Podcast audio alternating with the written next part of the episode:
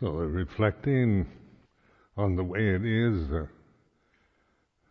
just to, it's a reminder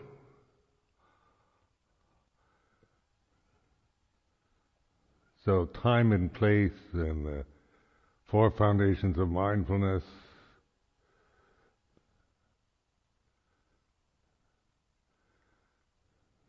So remember, uh, reflecting on time and place, the time is now, the place is here. This here and now, Paccuppanna Dhamma. The way it is, it's like this, and uh, this is a ref- this is using the thinking process as a pointer, not as a definition or a description of anything. The way it is is not describing anything. It's not saying it's you know it's good, bad, right, or wrong, but it's like this. So to me, when I reflect with the way it is, this it's a way of thinking that reminds me of just observing, being the Buddho, being the, the knower rather than somebody who's come into the temple at, at five in the morning, uh, you know, to do something. The whole uh, sense of oneself as a separate personality, a monk or a nun, layperson, whatever, you know, and then the duties of morning puja and all the rest, it, we uh, we tend to be lost in these uh, maybe sense of having to do this, having to conform, retreat. That's how the the um, the word retreat time, community retreat, how that affects. You know how when you think this is the community beginning of the community retreat, it has an effect on consciousness. It's a statement, but then maybe emotionally or personally you have certain sense of, of whatever, you know, duty or of having to do something, expecting or dreading, whatever, just to be aware of that, of how you emotionally respond even to such neutral suggestions as community retreats. In entering the temple in the building, using the monastery here, Amaravati, for mindfulness. So, you know, we temple was built with uh, this in mind. So at the entrance, there's the shoe racks, and uh, I've noticed that people don't seem to, sometimes don't seem to use these shoe racks. So they, it's easy to rush into the temple, slip off your sandals, and rush into the temple, and uh, without uh, really composing yourself. So, it, you know, this idea of the entrance, the entrance to the temple, whether you come in from the nuns' side or the monks or the main entrance, it's the same thing too. It's see as, as going into something is like this. The sacred place. It's not just a place you go to chit chat or drink coffee. So it's a reminder to kind of compose, to bring together this moment here and now, and then how we we uh, developing good behavior in that respect, like opening doors, closing them, uh, taking your sandals, putting them on the shoe rack. This is all part of the practice. It's not just to rush into the temple before five o'clock and uh, in a fluster, but to really, you know, develop a sense of beauty, of presence, of respect for even your the sandals or the shoes you wear, the entrance, the coming in and going out. These are very significant uh, events in, in our life because our life personally is always a series of going in and going out of things, beginning and ending. So whether it's coming in, coming into the temple or going out, it's not to be just you know it can be just done out of habit. The mind going out of the temple after this uh, morning puja and you know just thinking about breakfast or duties, or to really be with the actual movement of your body walking out of the temple, uh, finding your sandals, putting them on, walking out the door. These are quite obvious material signs to use for developing mindfulness, integrating it into our daily life seeing that Amaravati is a mandala rather than as, you know, as just some kind of place that you, you can easily take it for granted and, and everything becomes perfunctory or habitual if we don't use it mindfully and deliberately.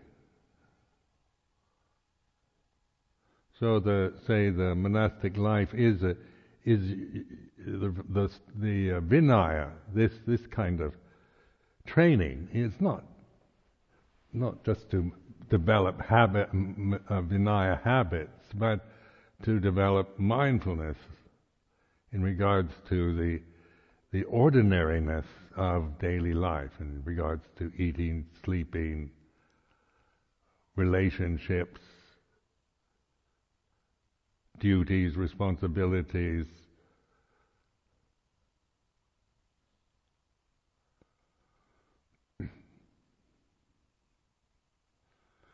So in many in the West, sometimes people like the Dhamma, but they don't like the Vinaya because they think because we we come from a society that is that doesn't have much Vinaya anymore. It's about rights and and uh, proclaiming yourself, asserting yourself,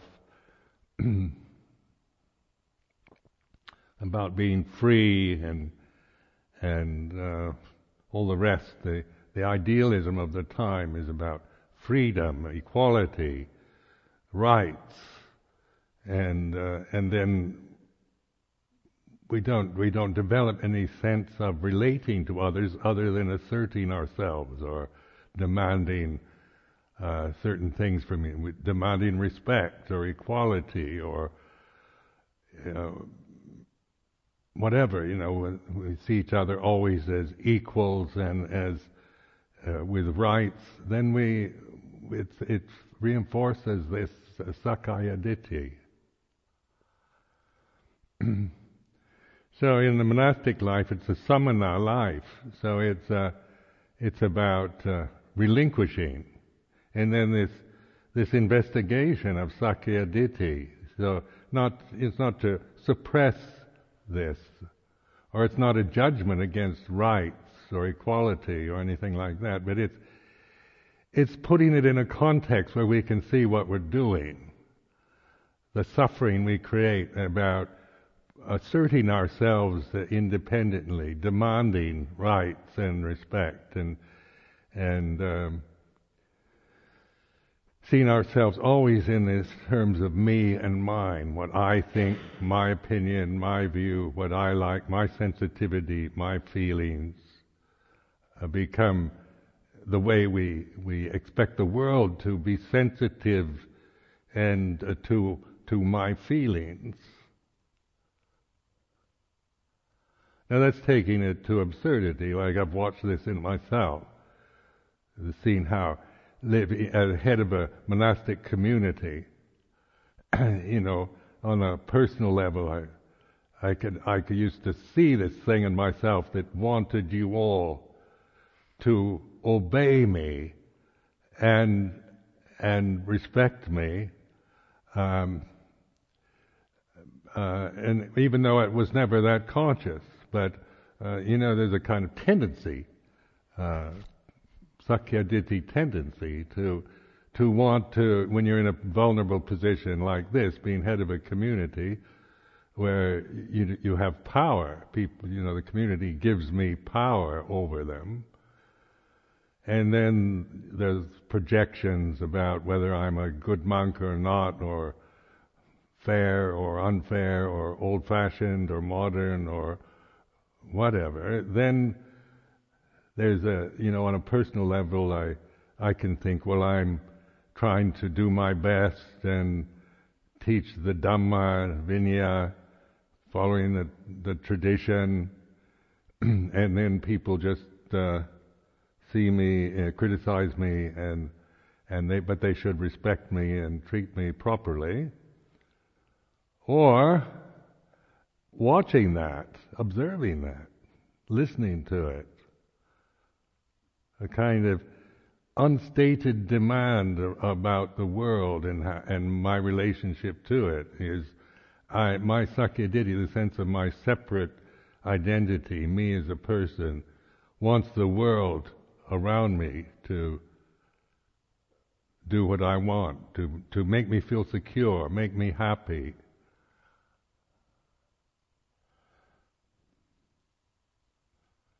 So in um, training as a samana, then the samana is not another perception to identify with, creating a I'm a samana and you're not kind of identity is the kind of not getting the point at all, but uh, the samana is one who's living the holy life. It's about relinquishing, it's not about attaining or achieving. So, you know, what we're doing here at Amaravati is almost the total opposite of what the society is engaged in. The, the society we live in is all about attaining, achieving, about trying to, to right all the wrongs, make everything fair, uh, be politically correct. Uh, it's about rights and freedom and, and so forth that, that uh, self-assertion. everybody is the same. Everybody is as good as everybody else. And yet, even though we, those ideals, are, you know, they're, they're perfect ideas actually, but in terms of the reality of this moment, it's like this. And so the samana then is using mindfulness, the buddho, observing Dhamma, reality, Reality isn't about ideals, but about the way it is. And so this is, the Dhamma is, is, is uh, ultimate reality, here and now. It's not about, it's not an abstract kind of possible reality that you can imagine or define or speculate about. so during this retreat, awakening to the real, awakening to Dhamma, is just this point of intersection, this this gate to the deathless, this this uh, seemingly fleeting, faint recognition of the here and now, which at first, you know, might be just you're trying to figure it out, think about it, okay, here and now, what am I supposed to look at? What am I supposed to, and then it's full of, what am I, am I being mindful or not? And we get caught in the, in the uh, thinking process, in the doubting, in the self-view.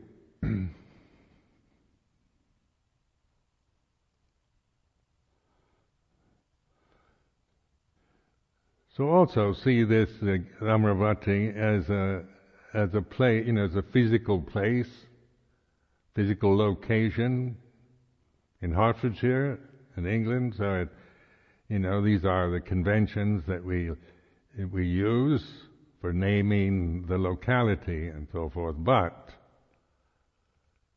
it's also, you know, supported by the generosity of the lay people. And of course, lay people have various views about monasticism and tradition. Tradition is, is not something that is highly regarded at this time. It's about, you know, our progress and, and development, trying to make everything better. So we do get criticisms about being old-fashioned tradition, and uh, because uh, you know this is it is in very it's probably the oldest uh, existing Buddhist tradition there is. Theravada Buddhism.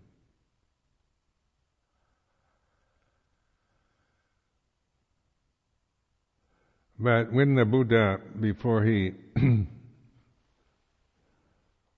passed away, you know, there was uh, the, uh, Ananda was saying, "What are we going to do without the teacher? Who will be our guide?" And he said, "I leave you Dhamma Vinaya." So this is this is very. I found this very important. He didn't say Dhamma, just Dhamma. He said Dhamma and Vinaya. So this Vinaya is something too uh, really, it's a convention, it's form.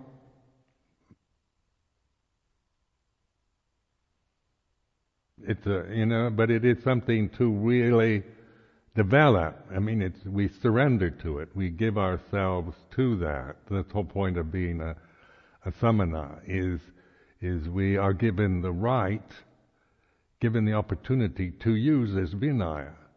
Like lay people can just use the Vinaya, uh, you know, as they choose, but they don't. They've not been given that that through the sangha. The sangha gives this like an imprimatur, a kind of uh, encouragement to use Vinaya for mindfulness, not for identity. So uh, the Vinaya isn't to increase Sakkaya Ditthi, Silabbata Paramasa or anything like that. It's, it's an expedient means. A tra- it's a tradition that has managed to survive through uh, time, 2,552 years. So it's it's it's not something to, you know, that suddenly we have to change the Vinaya because it is old-fashioned the thing is, we, we learn how to use it. So it's a way of encouraging mindfulness and seeing the, the first three fetters.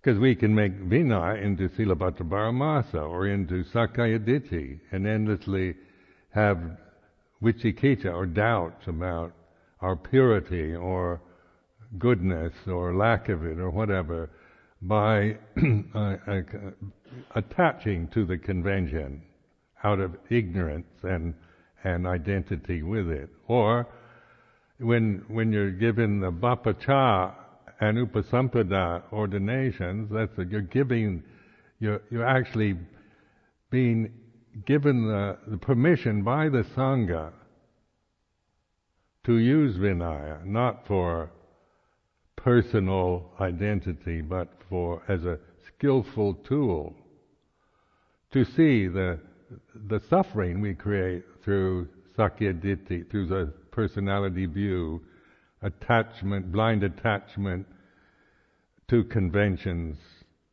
and the thinking process.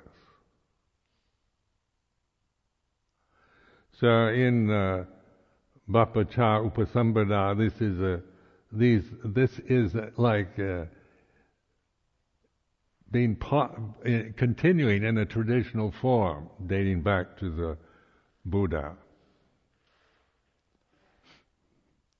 And the traditional encouragement and, and uh, recognition of Sangha, giving the right for individuals who ask for ordination to use this form.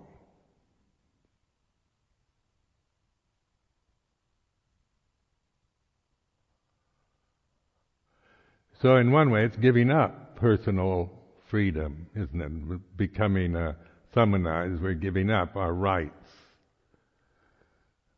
and uh, personal freedom. Because I have a, you know, as a as a citizen of this country, I have a right to have money.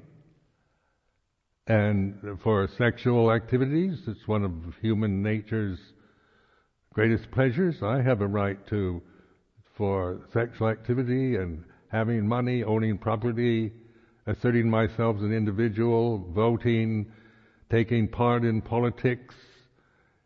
It's part of my duties as a citizen, and so forth, to, to uh, see it in terms of cultural identity and rights. But in taking the ordination, then it's, it's giving up rights voluntarily. It can't be forced. If it's, if you're forced to do it, then it's tyranny. But this has to be done with, with an open heart, you know, going into it eyes wide open. So you're not kind of encouraged to, to see it as something to reinforce your views and opinions and the sense of yourself and your cultural uh, opinions about how things should be, but it's it's a standard, it's a boundary, it's a tradition that we use for reflecting on our own sense of insecurity, personality, conventional habits, cultural attitudes, social identities. If we don't have any, then it's much more difficult because it, uh, you know, it's, you know, it, personally, we some people are quite, you know, can function quite well, and have seem to have uh, ability to reflect. But in terms of community, establishing sangha is community. It's all about. It's not about individuality. It's about supatipanno ujupatipanno. So it's communal.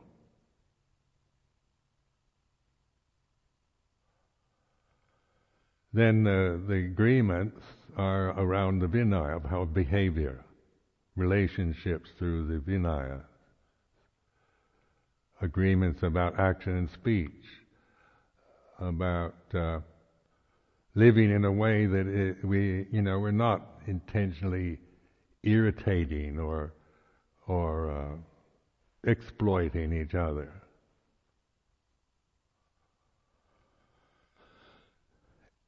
Etiquette, learning how to, you know, because we come from different backgrounds or cultural backgrounds, different levels of social identity.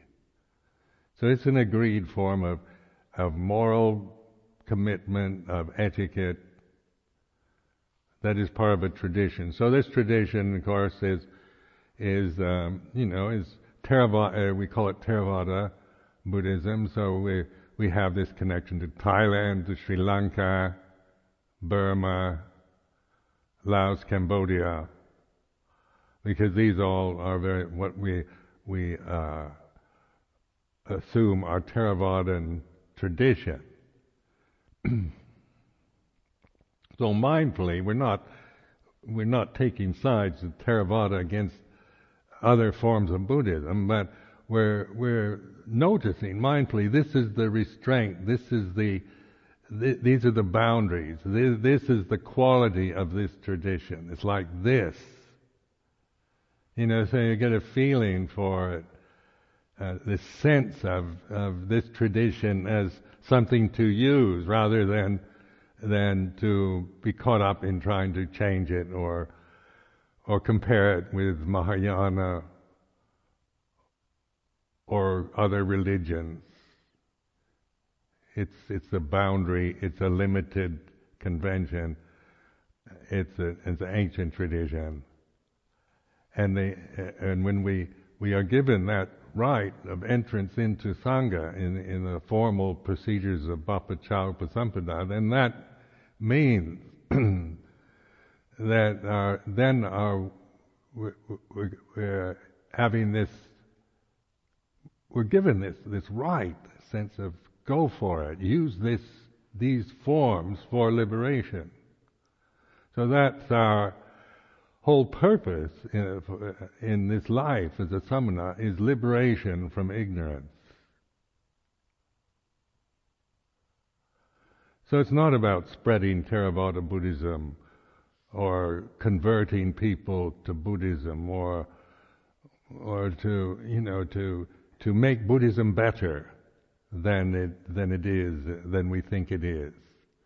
Because I've seen this a lot in the, in the Western world, you know, about trying to improve Buddhism, make it modern, make it European or British or American. And I don't trust that kind of thinking. You know, I can see where it comes from. Uh, because, uh, uh, like, uh, culturally, there's a kind of conceit in the West, Western world, that I've seen in myself. A conceit that, that somehow we're modern and we're, we're progressive and we're somehow superior to uh, traditional forms. So we can look at uh, India or Thailand or Asian countries that are very traditional and and we think they're still back in the dark ages and we're modern progressive with all our ideals. It's not to dismiss these ideals because ideals are perfect. You can you can create perfect ideas. But um, and, and that idealism itself, if not understood, can be uh, and grasped out of Sakkayaditthi leads to suffering because we can't make this changing, conditioned, sense sensitive state we're in into an ideal. It's it's not an ideal. The human body is not an ideal. It is like this. It gets old, gets sick, pain. It, you know, we, we have to deal with the changing conditions, not with uh, the best of being human or the best human body. Maybe sometimes when we're young we can maybe make ourselves into perfect uh, physical specimen, but to sustain that over the years is impossible.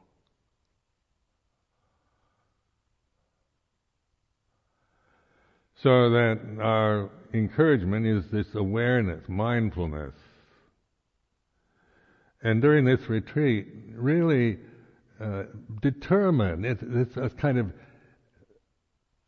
almost stubborn determination to, to use this form for watching, for observed doubt and insecurity and resentment and uh, fear and all the rest that come in, or having to conform.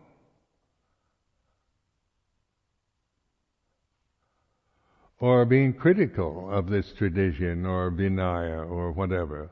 It's just, you know, the tendency to love it and hate it and it changes. You know, love, hate, um, sometimes we like it, sometimes we can't stand it, but the awareness of that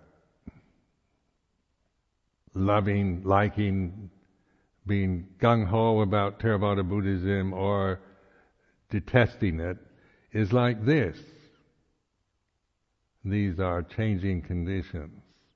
So we're not asking you to to carry the flag in a, in a gung ho way, you know, to and to, that you have to believe we're the best and we're the crack team and and we're the only way to do it. And if if you tend towards that kind of uh, thinking, be the observer of it, not the owner of such tendencies.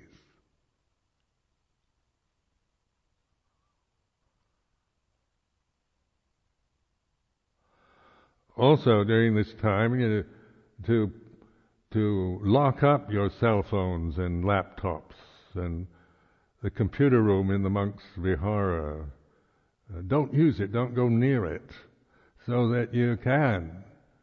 Uh, you know, you're not, it's so easy to distract oneself with these kind of uh, incredible uh, machines that we have now. And there's always kind of justification for going on the internet or checking your emails, and uh, it's so convenient now, it's amazing. Uh, just to you know, email now makes us, you know, want immediate responses.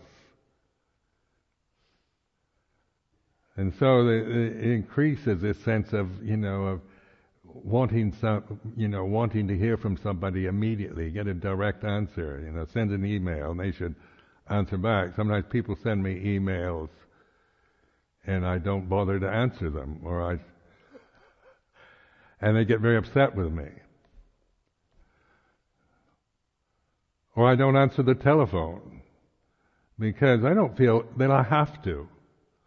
You know, that I'm a kind of slave to to people's uh, correspondence or when they phone me or email me. You know, this is, uh, and yet I can, you know, I can feel, you know, I want if I send an email, I want immediate response. But observing that of, you know, how convenient it all is and how quick it used to take ages when you had to go through the postal system. But during this retreat, really, uh, you know, put away these machines and, determine to to just watch. You know, if you're going to watch anything, you know, watch the melodramas going on within your mind. The love, hate, the poor me, uh, what I like, and and what I want and what I don't want, and the resentments, the jealousies, the fears, all of it. Be the, be the watcher of the melodramas. Not the critic. It's not to criticize any of the melodramas and about should or shouldn't, but it's this, this uh, mindful place of awareness which is not judgmental. It's not saying, it's not saying it's right or wrong, good or bad, but it is like this. This impulse to to use the computer or the cell phone is like this to see that to get awa- become aware of that the way we, we have that impulse to do it. It's like this and then this retreat time this is special time for not following that impulse. But you still, you know, because these things easily become habits, we become addicted to these machines, then it's easy to just, you know, follow the impulses. So I encourage you to, to really observe that, that, that first movement of, of wanting, you know, wanting something or impulse to do something is like this. And then the mindfulness is, then it's not judging it, but just when we make a determination, then uh, it's like adhitthana, it's to just make it very clear, very conscious that this is not, you know, we're trying to see this in terms of Dhamma rather than in terms of personal uh, preference or habits or judgments about right and wrong, good and bad should or shouldn't.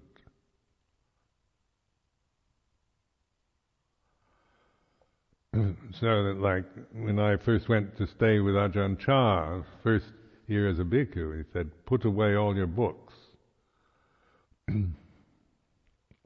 Fortunately, I didn't have many books anyway, but uh, it was good advice because I, I'm a, I, I used to be a, a kind of compulsive bookworm.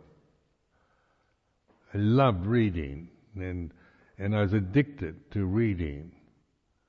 And so wherever I went, I had to have a book with me. I feel very insecure, uh, you know, if I didn't have a book to read. And so this is, uh, and then, um, you know, Luang Por Chah saying, put away your books. And there, there was no uh, cell phone. The telephone, if you wanted to make a telephone call, you had to, it was so much trouble because you had to go into the town of Warin to do it, which was a lot of bother, you know, because he wouldn't even allow cars in the monastery, like to, the monastery to own a, a vehicle, like a car or a van. And lay people were trying to give him vans and things like that, and he wouldn't accept them. So we learned to just observe. And if an emergency, then of course things were adapted to an emergency situation. Uh, so it wasn't just cold-blooded refusal, but it was, you know, at that time there was not the technology or the convenience that we have uh, at this monastery in terms of, of technology, of vehicles, of laptops, of cell phones. So this can be, uh, you know, an obstruction and, and, uh, for us in our cultivation of the holy life. So you, you really want to make it very clear what the point of this life is. You know, what what are you here for? And to make it fully conscious, like like what I encourage you to do is uh, when you start thinking about, am I really here for liberation or am I real? Then you're caught in the Sakkaya Ditthi problem again. Or you can, you know, when you start thinking about your intentions for being a samana, you can get very confused because it can be based on a lot of ideas or ideals that you have. So, what I've always done, like in the uh, ordination ceremonies, it's the whole point of this is to realize the deathless, to be free from delusion.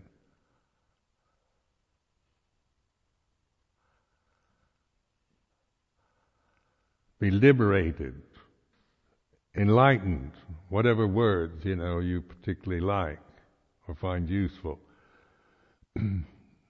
Here, you know, this is, and whether you know you you know, just make this very rational, coming from not from an inspired mind, you know, I love the Dhamma so much, I'm going to dedicate my life towards liberation. Those moments when we make adhitthanas or determinations from from an inspired mind, sometimes we, we can't do it. You know, we, we we need inspiration to feel that way. So, you know, I've seen it in myself. When I get inspired, then I want to give my life to the Sangha and so forth, and uh, get get high on the, all the the kind of inspiration and that is so enjoyable when you are having those inspired moments, but they don't last. You can't sustain inspiration. And so it's from a cool kind of cool intellectual position, rational. So no matter how many doubts you might have about your intentions or your, your abilities, uh, you know, as a person to to be liberated from delusion, that's not the point. To make it very clear, I'm here. This is using this form, this tradition for liberation, complete freedom, complete liberation from delusion. And then whether, you know, how you, you see yourself as capable or incapable uh, is not the point. That's why it, it's better to make this adhitthana from a cool place, from a very rational, using your rationality, not your emotion. So then to, to make that very firm, you know, affirm it so that it, it kind of sticks in your mind. It, it's not just a passing, fluttering movement of, uh, you know, in, in, an inspired moment, but it's quite deliberately constructed and uh, and determined. The goal of the holy life.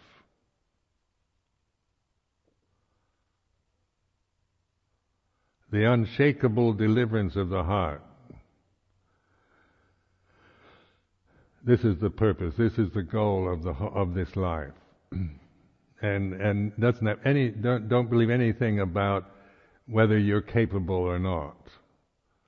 You know, I encourage you to make this determination in a very rational way, and to and to really respect this. This is the best.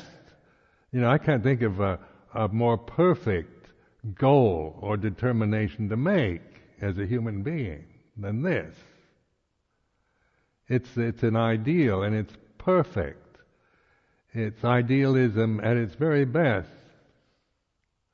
To become king of the world or emperor of the universe, uh, that pales into madness as uh, you see, the, to be free from delusion. Within, and yet having to live within the restriction and confinement of a human body on a planet like this. Being in a totally sensitive state, continuously sensitive environment. This is all about feeling and pleasure, pain, and beauty and ugliness, and day and night, and all the rest. So we're in this very fraught state of changing phenomena that relentlessly moving from one thing, from birth to death, from beginning to ending.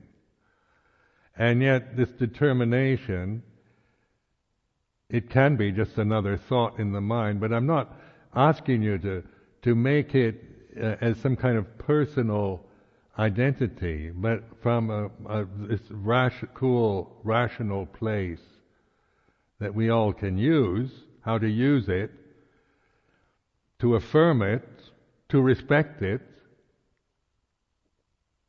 And then from there, you know, you have this, that's your, that's why you're here, in other words.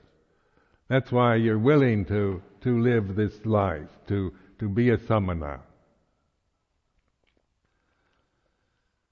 And so then we look at each other. We all make this same determination.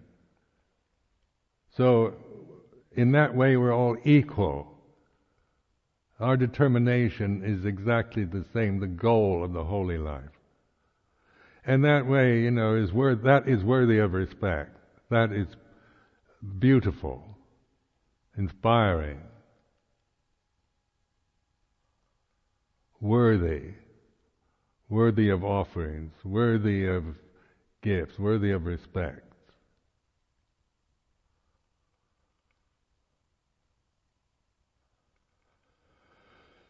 and then, then we have our own karma to deal with, the way we are as a person, how we react to the conventions, to the position, to the structures, to the tradition, and all of that our own personal needs, emotional needs, you know, and, and habits and tendencies, addictions, fears and desires are going to, you know, as part of the, is the developing the path.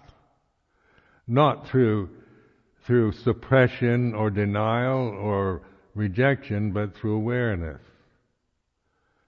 So this is like the unshakable deliverance Akuppa Ceto Vimutti in Pali, unshakable deliverance of the heart, is through cultivating awareness. Rec- First, we have to recognize it. Not define it. You can't define. You can't find it as an object. You have, it's, a, it's an immanent state. It's just being awake, recognizing. You can recognize when there's awareness. Rec- awareness is like this. You say, well, exactly what do you mean, Ajahn Sumedho? When they try to explain it to you, get more confused. So, not about defining it, because it's, it's not about, it isn't a quality uh, that is, that can be, it, it's not a quality at all, but it's a natural a state of being aware. It's innate in this moment.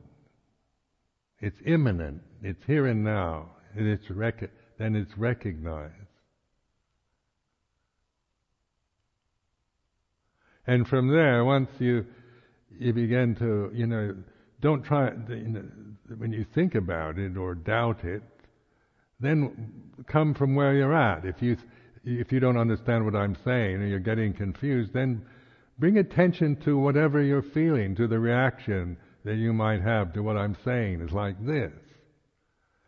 If what I'm saying is confusing you, you know, you think, oh, Ajahn Sumedho's morning reflections, God Almighty, you know, totally confused me. Then be aware of that.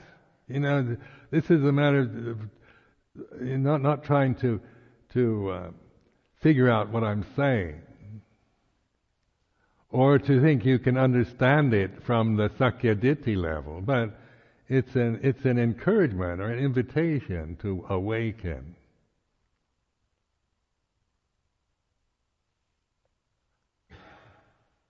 Listening, like at this moment, here and now, sitting here in this way. There's the body sitting like this.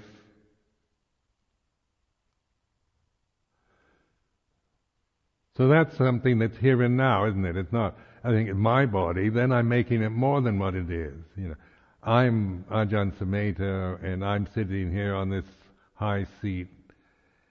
And then it becomes personal and, or conventional or whatever. But in awareness here and now, it's just recognizing the, the sitting postures like this. It's using the, the movement of the body, sitting, standing, walking, lying down, the four postures, as, as a help, as an aid towards awareness. Not, not for sakkayaditthi, which then it's about do I sit well or not, or whatever, then it's about how well I sit or don't sit.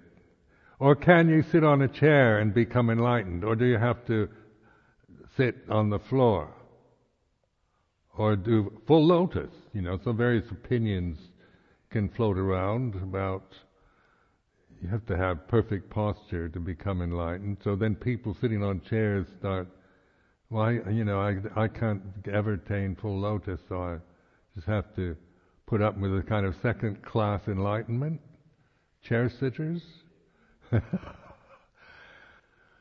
I don't know. Uh, I mean, but this is the Sakkayaditthi again, isn't it? It's about, you know, me and, and I can't sit on the floor. Sitting on a chair is not, you know, is uh, not as good as sitting on the floor, but I can't sit on the floor. So maybe I'll have some kind of third-rate enlightenment experience. That I don't know if you go into that kind of absurdity, but whatever it is, it's, it's being aware of the posture. Whatever you're sitting on is like this, the way it is. Standing, walking, lying down. In the, this, this retreat time, use these four postures for reminding. Wherever you are, you're either sitting, standing, walking, or lying down. Breathing. Wherever you are, you know, you're breathing, whether you're sitting here in the temple or in your rooms, in the sala or office, you're breathing in and out. So this, this helps to, to focus on what's happening now. That isn't, isn't isn't about, doesn't trigger off your sense of yourself as a person. So the, these are the kind of foundations, beginning foundations of using the body, noticing that just having a body is like this. The pressure of sitting is like this. It's it's observing, the observing the body, not being some, not identifying with the body as you sit well or don't sit so well.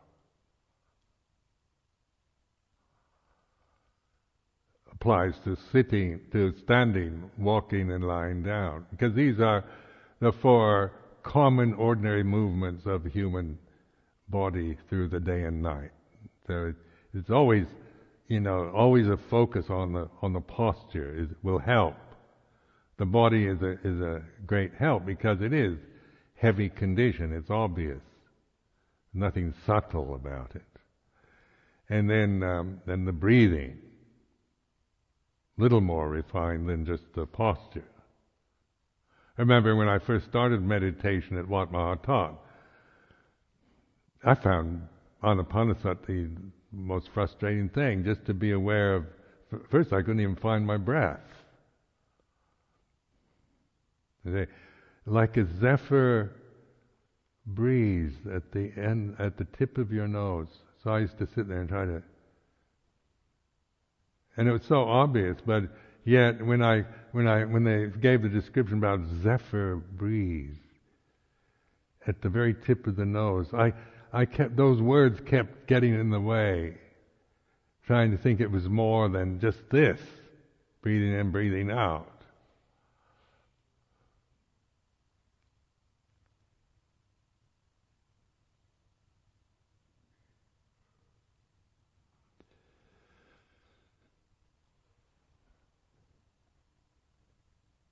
The four foundations of mindfulness, uh, you know, uh, this is dealing with the first one is Kayanupassana Satipatthana is the body, be a body awareness, vedana, aware of, of uh, feeling, pleasure, pain, and neutral sensation, feeling, and recognize that this this is a feeling experience from birth to death. You're, we're all in this relentless state of sensitivity.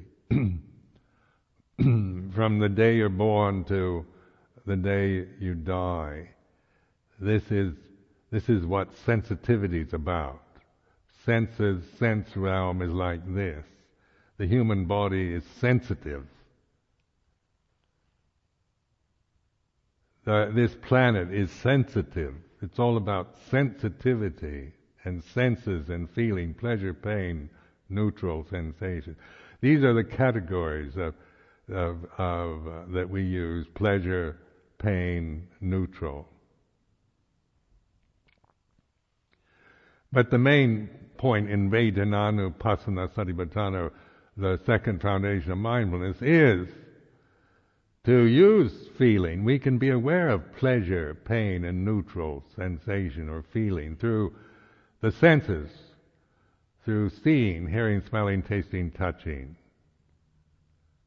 through mental uh, conditions. We can feel happy or sad according to the way we're thinking.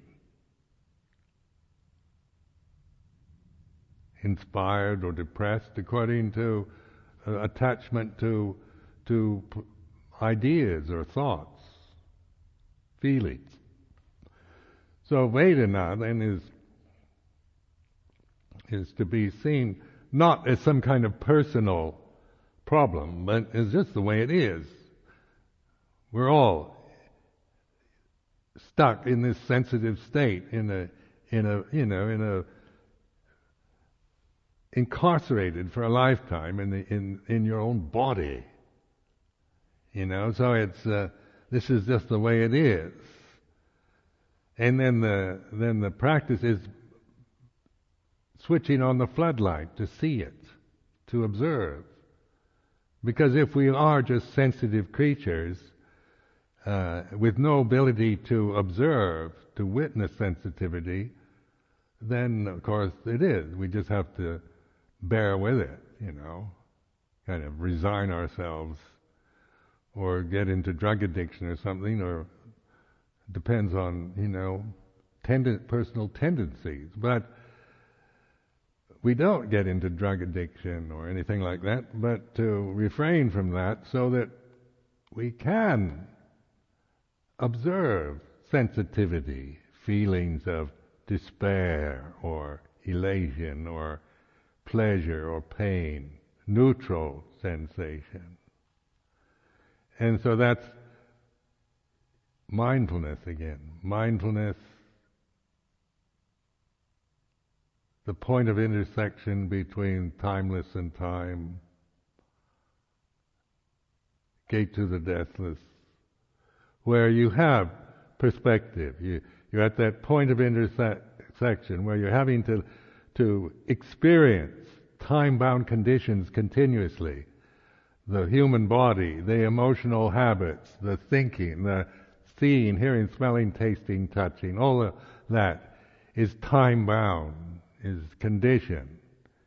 It's relentless, going from birth to death, beginning to ending. ongoing rebirth through these conditions that we that we have as our karma, the human form that we are experiencing now is like this. The sensitivity is like this. And then the cittanupassana, the state of mind,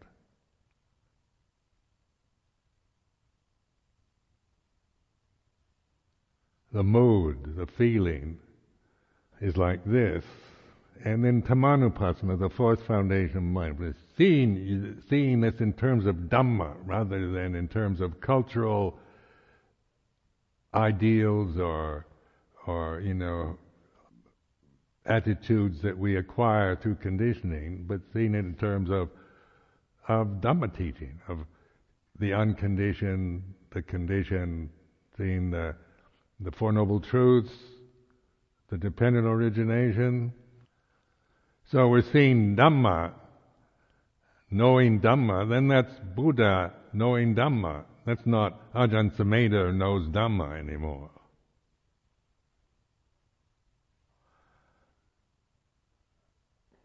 And it's not Ajahn Sumedho is Buddha. It's I take you know in a conventional way I take refuge in awareness. To me, that's Buddho.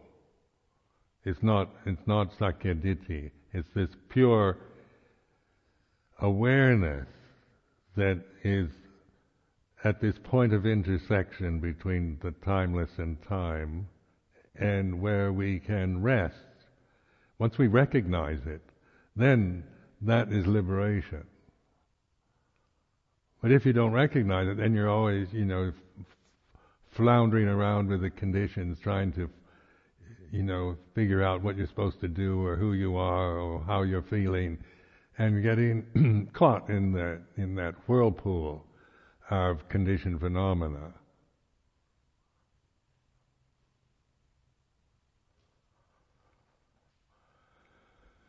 And in the monastic life, you know, because this is a, quite a busy monastery and well known and so forth, but always keep this practice as your precedent. This is what you're here for.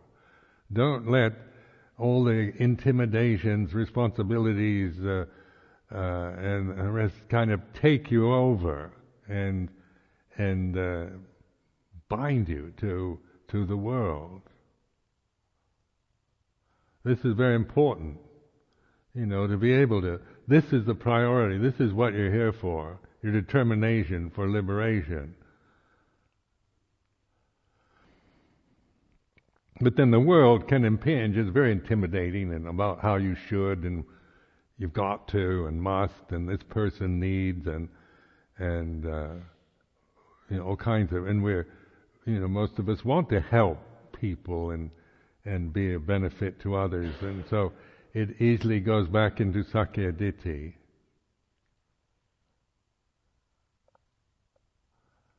You know that's why it, it's important to to awake and to recognize this and cultivate it. And then, then we can do the best we can with the conditions we find ourselves in, with the bodies we have, with the places we're in, with the people, with the uh, people we're living with, in the society that we're living in.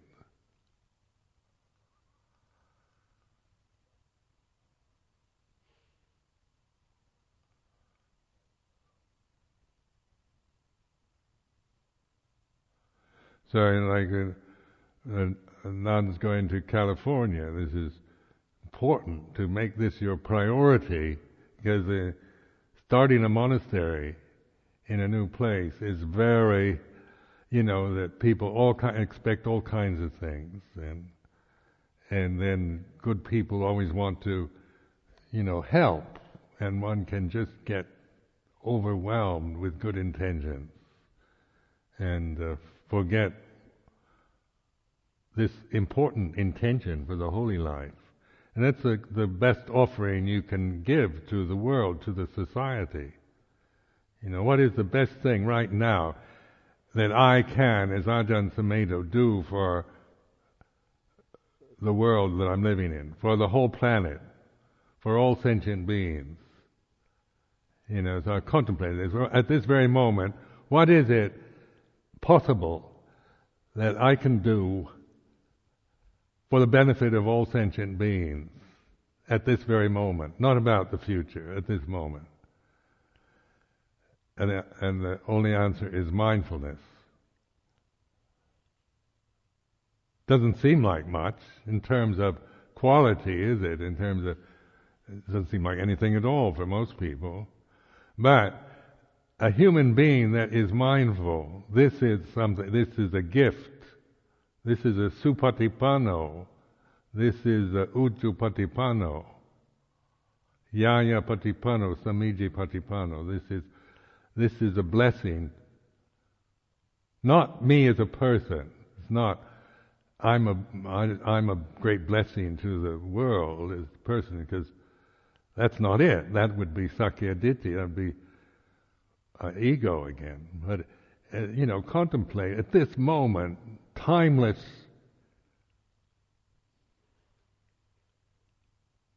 point of intersection between the timeless and time. It's not about me spreading Buddhism all over the planet. But it's at this very moment, if, if there's only the ultimate reality, paramattha satya, that's, that's real, that's true. And that, and that the Buddha said through mindfulness we recognize it, enlightened. What is that?